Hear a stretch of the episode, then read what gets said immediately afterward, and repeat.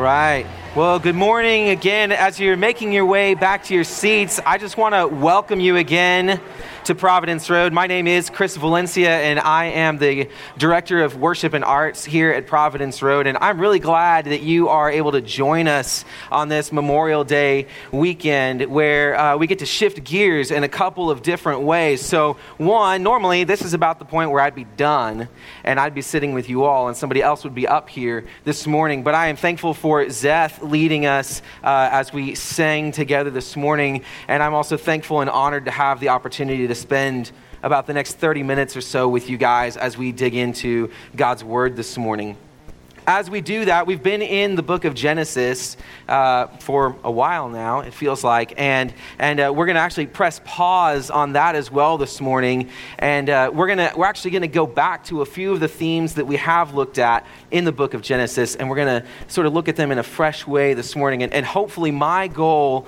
by the end of today is that as we revisit some of these themes that we've looked at over the past month and a half, that we would actually have some very practical handles, some very practical applications for us to, to say, how should we respond? In light of what we've heard, there should be a response in our lives. And so this morning, my hope is that we would have a very practical way to respond to God's word this morning from Genesis, but also from 1 John 1, which is where we'll be this morning. So if you have your Bibles with you, please turn to 1 John chapter 1. If you do not have a Bible with you this morning, there should be one either under your seat or under a seat nearby. Uh, feel free to grab that one as well. If you do not own a Bible, if you do not have one personally, that is our gift to you. We ask that you would take that with you. Uh, we believe that lives are changed by the Word of God uh, being, being in our, our hearts and in our minds, and that happens first by it being in our hands. And so, if you do not have a Bible, please take that with you. We want you to have the Word of God uh, available and present, and, and have that be forming and shaping you. Uh, and so, this morning we're going to read from 1 John chapter 1. I'm going to read this over us real quick. That which was from the beginning which we have heard, which we have seen with our eyes, which we looked upon and have touched with our hands concerning the word of life.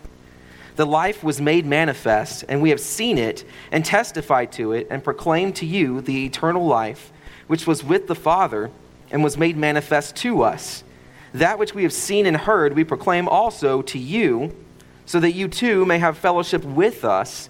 And indeed, our fellowship is with the Father and with his Son, Jesus Christ and we are writing these things so that our joy may be complete.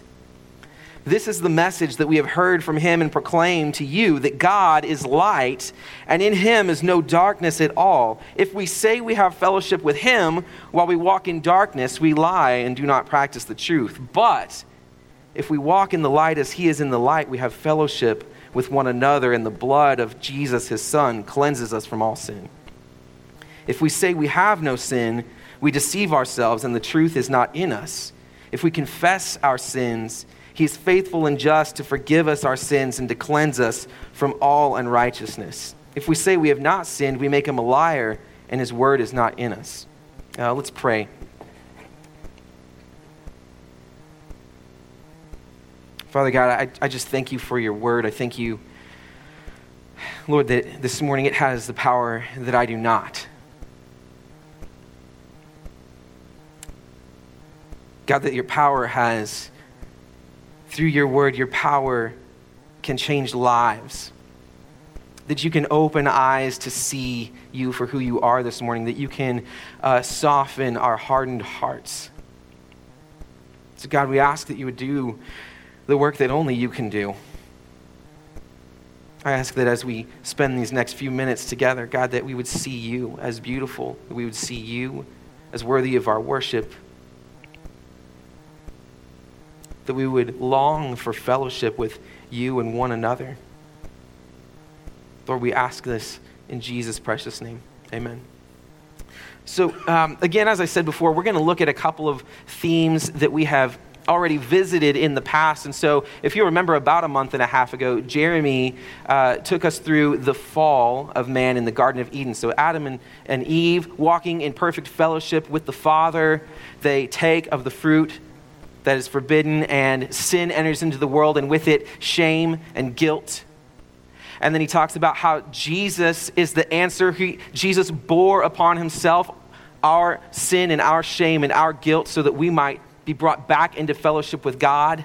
And if you have not listened to that, I encourage you go back and listen to that sermon. We don't have time to, to cover all of the things that Jeremy did so well in, in that passage. So go back and listen to that. A couple of weeks after that, he talked about this idea of biblical confession and biblical repentance and the importance of that in our lives. And then if you fast forward to just this very last week, Blake actually looked at in Genesis 11, the Tower of Babel, and this idea that we long to be a part of something bigger than ourselves. We long to make a name for ourselves. And, and so often in the process of doing this, what we do is we actually forsake the name and the glory of God. But what we long for is to be a part of something bigger than ourselves. And so as we look at these ideas of sin and shame, of gospel, biblical repentance and confession, and of being a part of something bigger than ourselves this morning, I pray that we would see just a little bit more how to do that.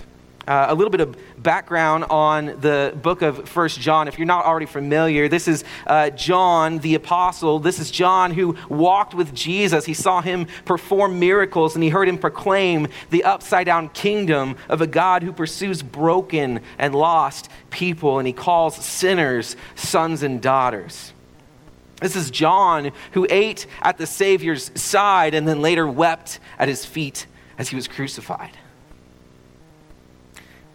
And this is John who saw the risen Savior. This is John who heard as Christ was ascending to the heavens the command to go and to make disciples of all the nations. And now he's writing to the church and he's imparting the truth about God's kingdom and character. Let's look again at verses 1 through 4. That which was from the beginning which we have heard, which we have seen with our eyes, which we looked upon and have touched with our hands concerning the word of life. The life was made manifest, and we have seen it, and we testify to it, and proclaim to you the eternal life, which was with the Father and was made manifest to us. That which we have seen and heard, we proclaim also to you, so that you too may have fellowship with us. And indeed, our fellowship is with the Father and with His Son, Jesus Christ. And we are writing these things so that our joy may be complete. Now, again, John was with Jesus. This is a man who spent time with Jesus. And what he's saying here is that which was from the beginning, it was made manifest. This man, Jesus Christ, he is the answer. He is the key in all of these things that we're going to look at today. And what is it that John longs for? And what is it that, that hopefully we all long for this morning as well? In verse 3, that which we have seen and heard, we proclaim also to you, so that you too may have fellowship with us. And indeed, our fellowship is with the Father and with His Son, Jesus Christ. He says, We long for you to be brought into fellowship with us, even as we have fellowship with the Father. Uh, now, I've been thinking a lot about this idea of fellowship this week.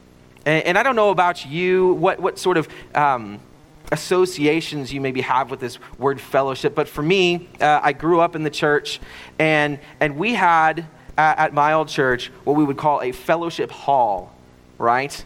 And this was a place that on Wednesday nights or Sunday nights, uh, people would gather in the fellowship hall and often this was associated with eating, right? So fellowship equals food, and it equals this space within a building that we call a fellowship hall. Uh, and so maybe if you grew up in the church, you're, you're familiar with that, this idea. But that's, that's first thing in my mind when I think of fellowship. But maybe you've also heard people say something like this. Maybe you've heard, man, we had some friends over on Friday night. It was just such a, such a sweet time of fellowship with others, sweet time of fellowship with our friends.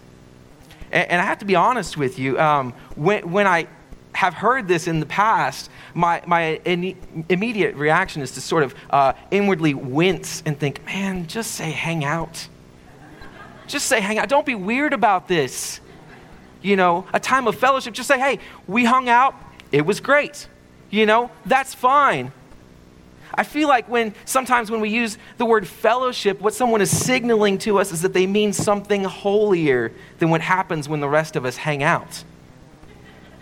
In that respect, it's always seemed just a little bit pretentious and a little bit judgmental to me. But that being said, I think that there is a huge benefit to the sort of fellowship that John is talking about in this passage. A benefit that can't be captured by the notion of hanging out. It's so much more than that. See, hanging out is laid back and it's easygoing and it's very non threatening. It's easy to hang out. Fellowship sounds very churchy and it sounds sort of, I don't know, touchy feely, right? I think the thing that makes people most uncomfortable about the idea of fellowship is that it sounds like God is involved. Fellowship sounds like a time when we get together and act as if God is truly in our presence. As if the commands of Scripture ought to have a bearing on our lives. And as if His promises are really true for us today. It sounds kind of deep and honest and vulnerable. And maybe, honestly, maybe we're just too jaded by our own attempts at being relevant and cool to embrace this idea of fellowship. Maybe it sounds just a little bit too transparent. Maybe it deals too closely with matters of the heart, matters that test our belief in the kindness and goodness and sovereignty of God. Maybe fellowship, when we think about it in, in this way, just seems a little bit too eternity focused. Maybe we're worried that being constantly faced with conversations of eternal things would cause us to have to change the emphasis that we place on so many of the other things in our lives. Staring into the reality of eternity has a way of doing that to us. This is why we like conferences, right? Conferences are, are great. They're an opportunity for us to sharply focus in on a subject and wrestle with its implication for our lives. And then we get to go home to reality. There's nothing like a conference to stir our hearts for the things of eternity. Give me this idea of fellowship at a conference. I can handle that. But man, when I go home, just, just let me hang out. But I can't, I can't get this idea of fellowship from First John out of my head. John says that he's writing so that our joy may be complete. There's something about this fellowship with God and with others that stirs and brings joy. He desires that we be brought into fellowship with Him and with the Father. He says that their joy is made complete through fellowship with God and with others. And these are the two things I want us to focus on for the rest of our time together. Two themes for the rest of our time what it means to have fellowship with God and others, and where this fellowship is found. These are the two things we're going to look at what it means to have fellowship with God and others, and where this fellowship is found. We're actually going to start with that second one because I think that where fellowship is found is going to tell us a lot about what it looks like and what it means to have fellowship. So, first of all, fellowship is found in two places according to this passage. Fellowship is found in the light, and it's found in confession. Fellowship is found in the light and it's found in confession. It's found in the light. Look again at verses 5 through 7 of 1 John. This is the message we have heard from him and proclaimed to you that God is light, and in him is no darkness at all. If we say we have fellowship with him while we walk in darkness, we lie and do not practice the truth. But if we walk in the light as he is in the light, we have fellowship with one another, and the blood of Jesus, his son, cleanses us from all sin. So, first we see this God is light. And we see this in other passages of Scripture as well, where, where um, the sort of the presence of God is shown to be a light. And so we have uh, from Acts 9, we have Saul of Tarsus. He's on the road to Damascus, uh, you know, whispering threats of murder against the disciples of the Lord. And he encounters a bright light and the risen Savior. The light of God shines upon his life, and he is forever changed. And we see him become Paul, the man who we know and love for the many letters that he wrote to the early church. Paul, the church planter, Paul. the man who would seek to stir and cultivate fellowship among believers in so many parts of the world. But secondly, we see this picture of God as light uh, in another place in Revelation 21, starting in verse 1. It says this Then I saw a new heaven and a new earth, for the first heaven and the first earth had passed away, and the sea was no more. And I saw the holy city, New Jerusalem, coming down out of heaven from God, prepared as a bride adorned for her husband. And I heard a loud voice from the throne saying, Behold, the dwelling place of God is with man. He will dwell with them, and they will be his people, and God himself will be with them as their God. We have right here this idea of fellowship, that the, the dwelling place of God is with man that we would be in his presence and have fellowship with him. Now, obviously, this is talking about. Um, this is talking about Jesus' second coming. This is talking about a time when he makes all things new, as it says a little bit further down in this passage. But this is something that we see as the longing, as the desire, as the intent to where we are headed. The dwelling place of God is with man. And he says he will dwell with them and they will be his people, and God himself will be with them as their God. Let's look at uh, verse 22 of Revelation 21. And I saw no temple in the city, for its temple is the Lord God the Almighty and the Lamb. And the city had no need of sun or moon to shine on it, for the glory of God gives it light, and its lamp is the Lamb. By its light will the nations walk, and the kings of the earth will bring their glory into it. And its gates will never be shut by day, and there will be no night there. They will bring into it the glory and honor of the nations. God is light. And he's welcoming us and he's calling us, if we are his children, to walk in this same light, to walk with him. We're called to walk in the light. Look again at, at verse 7 of 1 John 1. But if we walk in the light, as he is in the light, we have fellowship with one another, and the blood of Jesus, his son, cleanses us from all sins. Okay, so there's a twofold blessing that accompanies walking in the light. One, we have fellowship with one another. Two, we're cleansed from our sins by the blood of Jesus. Okay, so we have fellowship with one another, and we're cleansed from our sins by the blood of Jesus. Uh, let's look at this first part See, true fellowship happens when we walk in the light of God's grace and mercy. When we walk in God's light, and when we walk in fellowship with one another, that is a very transparent thing because the light reveals our brokenness. It, shows our bruises and our scars. It shows that we are broken, that we are hurting, that we're not all put together. And honestly, I, I struggle oftentimes with this idea of trusting others to that degree. Um, I've, had, I've had some times lately where I've, I've just thought, I don't know that I truly trust that other people want what's best for me. I don't know that I trust their intentions. That I, that I feel that the intentions of other people toward me are, are neutral at best and harmful at worst. And if that is my inclination, do you think that then I'm going to desire to walk in the light? No. No, the inclination of my heart is to hang out, to walk in shallow waters that don't require me to share the deeper things of life for fear of giving other people leverage over me. Now, I think there's two reasons why we might respond this way to walking in the light. First of all, it could be uh, an issue of approval, right?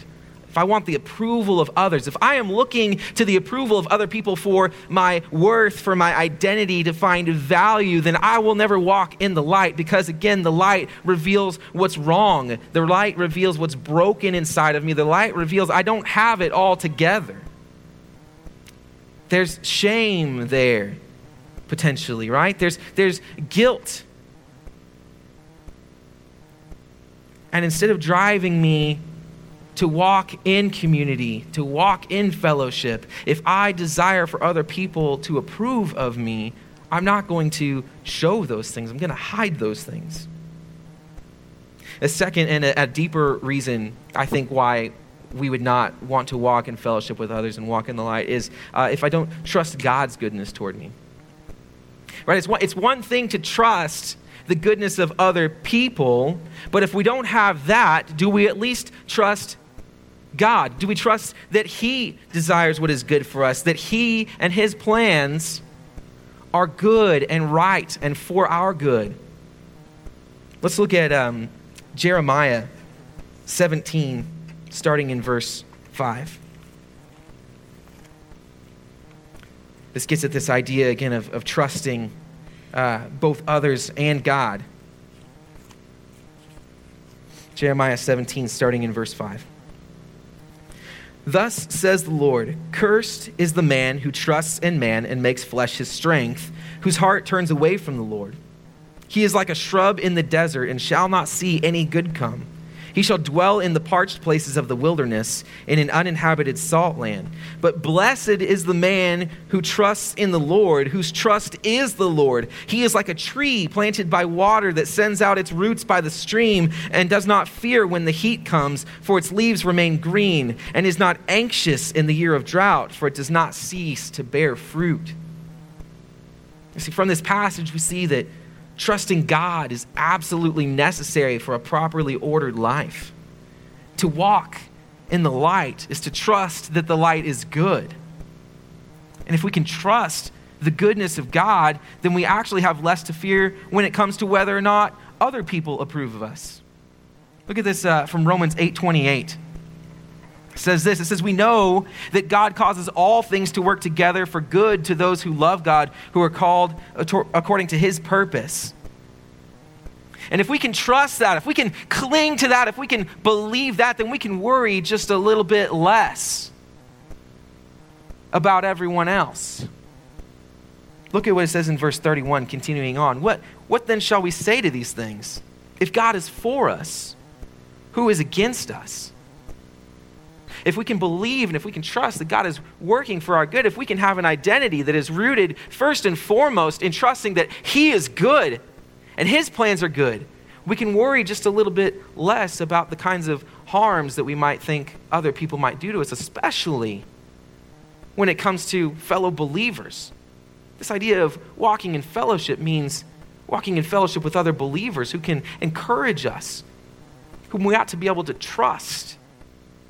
It starts with trusting that God knows what He's talking about, that He has a plan in mind when He says, walk in fellowship with one another. If God is working toward my good, then I can trust that He's also working toward the good in the lives of the other believers around me, and I can begin to open up and trust them as well. So, first, fellowship with God and with others is found in the light. And secondly, it's found in, um, in confession. And so let's look at 1 John 1 7 again.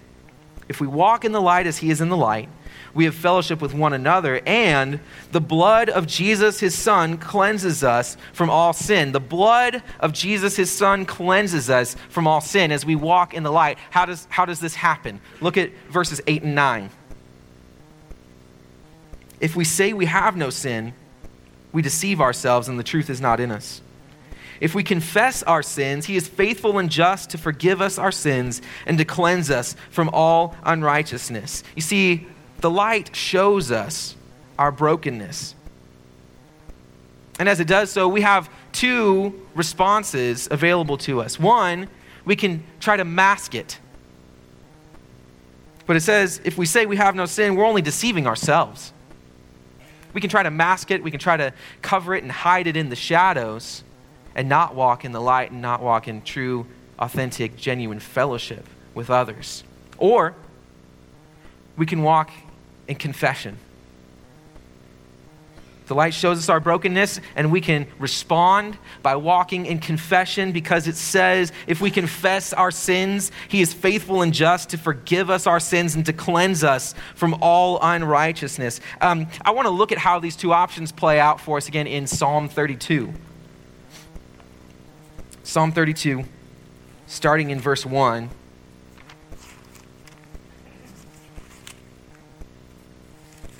If I can find, I'm just going to read it from here. Blessed is the one whose transgression is forgiven whose sin is covered. Blessed is the man against whom the Lord counts no iniquity, and in whose spirit there is no deceit. For when I kept silent, my bones wasted away through my groaning all day long. For day and night your hand was heavy upon me, my strength was dried up as by the heat of summer. I acknowledged my sin to you, and I did not cover my iniquity. I said, I will confess my transgressions to the Lord and you forgave the iniquity of my sin. Blessed is the one whose transgression is forgiven. Blessed is the man against whom the Lord counts no iniquity. How, how is this accomplished? David, David says, uh, I will confess my transgressions to the Lord. I acknowledge my sin to you. Instead of running from the light, he runs to the light and he throws himself upon the mercy of God. He says, Here I am. Here I am. I'm broken, but I'm not running. And it says that the Lord forgave the iniquity of his transgressions. Don't we long for that same kind of fellowship with the Father? Don't we long to hear the words that, that we're forgiven? It's found in the light. It's found in confession. It's found not in running from, but running to the throne of grace. Come to the altar. The Father's arms are open wide. So we walk in, conf- in confession and we walk in fellowship with the Father and with one another. And here's one of the beautiful results that we see in Romans chapter 5, verses 1 and 2. It says, Therefore, having been justified by faith. Now, pause right there. Take a look at the way that this is laid out. Therefore, having been justified by faith, past tense, this is something that has occurred. The blood of Jesus cleanses us from all unrighteousness. Having been justified, we have present tense peace with God through our Lord Jesus Christ through whom also we have obtained our introduction by faith into this grace in which we stand.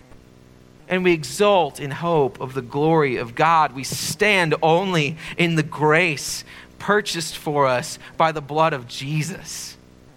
And it says we exult, or as another version says, we rejoice in hope of the glory of God. We enter into a fellowship that is bought and paid for by the blood of Jesus. We walk in freedom and confession before the Lord. And then, as a result, we're able to do the same with others. Now, I said I, I, wanted to get really practical and have some really practical application points for us today. How do we, in this struggle, this mess of walking in the light, walking in fellowship with one another, how do we deal with these same things of sin and shame and uh, biblical, gospel centered confession and repentance? Well, there's a couple of things. First, uh, if you are not a follower of Jesus in this room, if you've not trusted Jesus to be your righteousness before God, maybe you don't even yet believe in the God of the Bible, I would challenge you to consider the invitation of 1 John 1 9. If we confess our sins, he is faithful and just to forgive us our sins and to cleanse us from all unrighteousness. See, this offer is made to you this morning. Fellowship with God is the greatest gift that could ever be given, and it's offered to you through the finished work of Jesus Christ, his Son. Apart from fellowship with God, there is no true way to even have fellowship with others, right? Again, if, if we will not walk in genuine freedom, allowing others to see us as we truly are, if we're looking to other people to validate our worth and our identity. It's only through hearing the God of the universe say, You are mine, you are my son, you are my daughter, that we will be able to rest in an unshakable identity that allows us to walk in freedom and authenticity with others. So if you have not yet received the free gift of God's grace offered in Christ Jesus, then today is the day. Why wait? He stands ready to forgive. And, in case you're wondering, yes. Yes, He can forgive you even for that, whatever that thing is. Whatever you might be wondering about this morning, can, can His mercy, does His grace go far enough for that? Yes, absolutely. Confess your sins, and He is faithful and just to forgive and to cleanse you today. And if you need someone to talk with you or to pray with you today, uh, we would love to do that. Either myself or one of the other staff members or one of the elders here, we would love to talk with you, to pray for you, or to t- continue the conversation if you have uh, questions about this and want to wrestle with this. Like John, we desire that you too would have fellowship with us and with the Father through his Son Jesus. Now, if you, uh, if you already are a believer in Jesus this morning, if you are a follower of Jesus, then I have two application points for you this morning. Two application. First, walk with another person in the light. And I can't say this any better than Dietrich Bonhoeffer, so I'm just going to read uh, a quote of his from his book, Life Together. It says this in confession, the breakthrough to community takes place. Sin demands to have a man by himself, it withdraws him from the community. The more isolated a person is, the more destructive will be the power of sin over him, and the more deeply he becomes involved in it, the more disastrous is his isolation. Sin wants to remain unknown, it shuns the light. In the darkness of the unexpressed, it poisons the whole being of a person. This can happen even in the midst of a pious community. In confession, the light of the gospel breaks into darkness and seclusion of the heart. The sin must be brought into the light. The unexpressed must be openly spoken and acknowledged. All that is secret and hidden is made manifest. It is a hard struggle until the sin is openly admitted. But God breaks the gates of brass and bars of iron. Whatever keeps us from walking in the light. We need to walk in the light with another person. Maybe you're already engaged in the practice of confessing your sins before God. But walking in the light means that we have fellowship with one another as well, and that one of the purposes of this fellowship is so that we might encourage and strengthen one another. Look at what James 5:16 has to say about this. Therefore, confess your sins to one another and pray for one another that you may be healed. The prayer of a righteous person has great power as it is working. See, confess your sins to one another as well, James says, and pray for one another. This is one of the things, man, when we come broken, it's not, the, the, the goal is not sit there, feel shame, feel the guilt, uh, that, that we have walked in. We've said, Yes, I'm broken. It, it's not supposed to stop there. That's not what we're trying to accomplish, is that we would um, sort of beat ourselves up. This is not the point of walking in the light. It's so that we can pray for one another, so that we might begin to uh, intercede on behalf of one another before the Father. God, would you help my brother? Would you help my sister to walk in freedom and joy in Jesus? To find hope and healing Walk in the light with another person. Secondly, walk by the Spirit. Okay? Walk in the light with another person, but walk by the Spirit. Galatians 5 16 and 17 says this. Galatians 5 16 and 17. But I say, walk by the Spirit, and you will not gratify the desires of the flesh. For the desires of the flesh are against the Spirit, and the desires of the Spirit are against the flesh, for these are opposed to each other to keep you from doing the things you want to do. And look at what it says if we drop down into verse 25.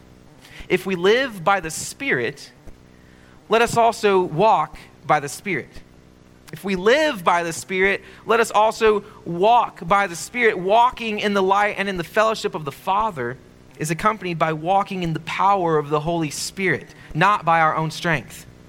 Walking in the light requires a renewed heart, one that has been made alive by the indwelling Spirit of God. And so, this is why Jesus tells the disciples, It's better for you that I go. It's better that I go and that the Helper comes. Because the Holy Spirit is the one who enables us to walk in the light, to see God for who He is, to see each other, the saints, and to desire fellowship and desire to walk with one another in that sort of open and authentic fellowship.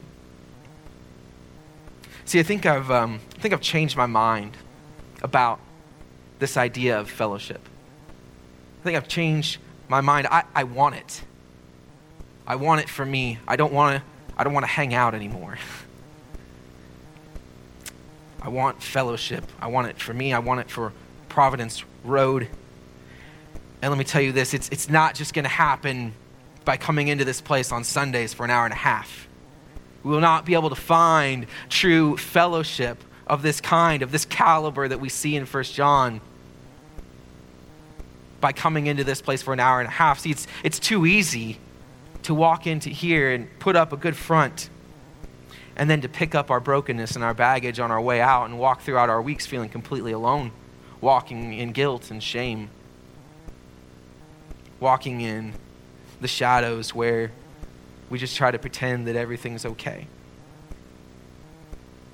So if you long for fellowship, it's so much more than just coming here on a Sunday morning. That's why, for Providence Road, missional communities are one of the primary vehicles that we use. Missional communities gather throughout the week so that we might truly be in each other's lives. It's, it's life on life, it's lived uh, with each other. It's, it's opportunities to serve one another, to have this very um, authentic and uh, just genuine fellowship with one another where we can share our brokenness, we can, we can share our victories. That, as uh, Romans 12 says, we, we uh, weep with those who weep and we rejoice with those who rejoice. That happens in true fellowship with one another. And if you're not already uh, involved in a missional community, I encourage you, uh, come talk with me afterwards, talk with one of the other staff or elders, or check out our connections um, board out here. It's got a list of the different missional communities and the different times and nights of the week that they meet. Get involved. Let's walk in the light together. May we be a people who walk in fellowship with one another and with the Father so that, like John, our joy may be full. Let's pray.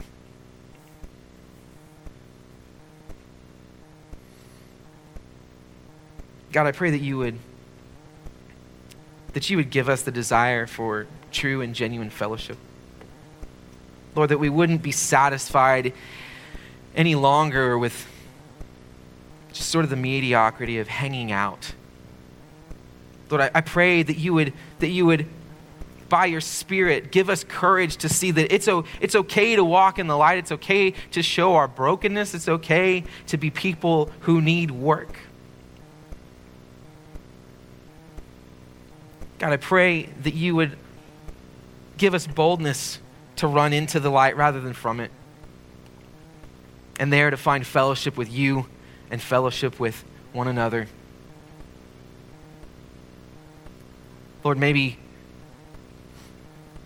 maybe we can redeem this notion of fellowship. We can pull it out of its sort of archaic understanding. And God, we can, we can put hands and flesh to it by your power and by your spirit so that people might once again see fellowship as one of the greatest gifts that you've given us. Lord, we love you and we thank you. It's in Jesus' name we pray. Amen.